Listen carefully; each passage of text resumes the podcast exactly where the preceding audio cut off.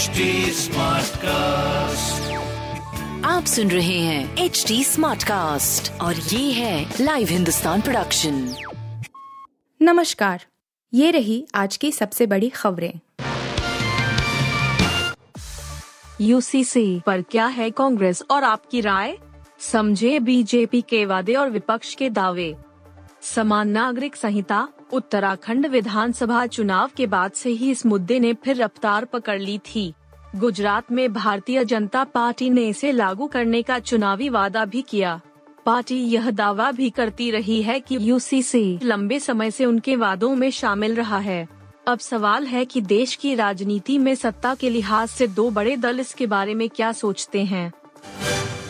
मैनपुरी में डिंपल और रघुराज में कितनी दिलचस्प होगी लड़ाई, समझ ले पूरा समीकरण।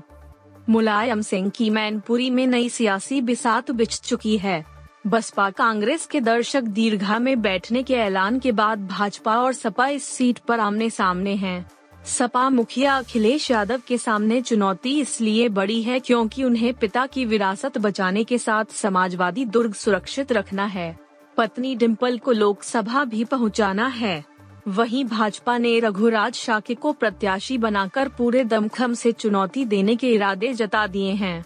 पूर्व मंत्री आलोक शाक्य को जिलाध्यक्ष बनाने का सपाई दांव भी भाजपा को विचलित न कर सका। गुजरात में अमित शाह ने संभाला मोर्चा, ठंडे पड़े कार्यकर्ताओं को सक्रिय करने में जुटी बीजेपी। गुजरात विधानसभा चुनाव में सत्ता विरोधी माहौल से निपटने और विपक्षी चुनौती से पार पाने के लिए भाजपा नेतृत्व इस बार चेहरों के बदलाव से ज्यादा सामाजिक राजनीतिक समीकरणों पर ज्यादा जोर दे रही है। शहरी और ग्रामीण क्षेत्र दोनों को साथ साधने के लिए कई बड़े नेता विभिन्न सामाजिक समूहों में व्यापक पहुँच बना रहे हैं। कई प्रमुख नेताओं के चुनाव मैदान में न होने और टिकटों को लेकर बनी नाराजगी को लेकर भी पार्टी सतर्क है। बगावत थामने के साथ पार्टी ठंडे पड़े कार्यकर्ताओं को भी सक्रिय करने में जुटी हुई है। भारत के पूर्व स्पिनर का दावा, सीएसके में जब तक एम एस धोनी है तब तक कोई अलग कप्तान नहीं हो सकता। मंगलवार को आई पी एल दो हज़ार तेईस के मिनी ऑक्शन से पहले खिलाड़ियों की रिटेंशन लिस्ट सामने आई।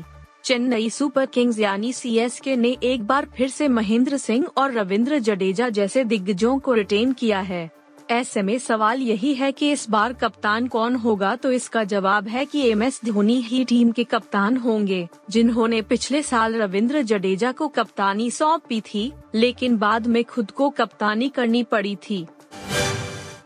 ईडी के समक्ष सी एम हेमंत की पेशी से पहले जुट जे एम एम विधायक, इन अहम मुद्दों पर हुई चर्चा। राज्य में बढ़ती ठंड के बीच एक बार फिर सियासी पारा भी चढ़ने लगा है। अगले कुछ दिन झारखंड की राजनीति के लिए अहम माना जा रहा है। मुख्यमंत्री हेमंत सोरेन को पूछताछ के लिए प्रवर्तन निदेशालय ई डी ने सत्रह नवंबर को अपने रांची स्थित क्षेत्रीय कार्यालय में बुलाया है। इस सिलसिले में मंगलवार को मुख्यमंत्री आवास पर विधायकों की अचानक बैठक बुलाई गई। आप सुन रहे थे हिंदुस्तान का डेली न्यूज रैप, जो एच डी स्मार्ट कास्ट की एक बीटा संस्करण का हिस्सा है। आप हमें फेसबुक, ट्विटर और इंस्टाग्राम पे at H T smart cast या podcast at Hindustan Times dot com पर ईमेल के द्वारा सुझाव दे सकते हैं। आप सुन रहे हैं एच टी स्मार्ट कास्ट और ये था लाइव हिंदुस्तान प्रोडक्शन।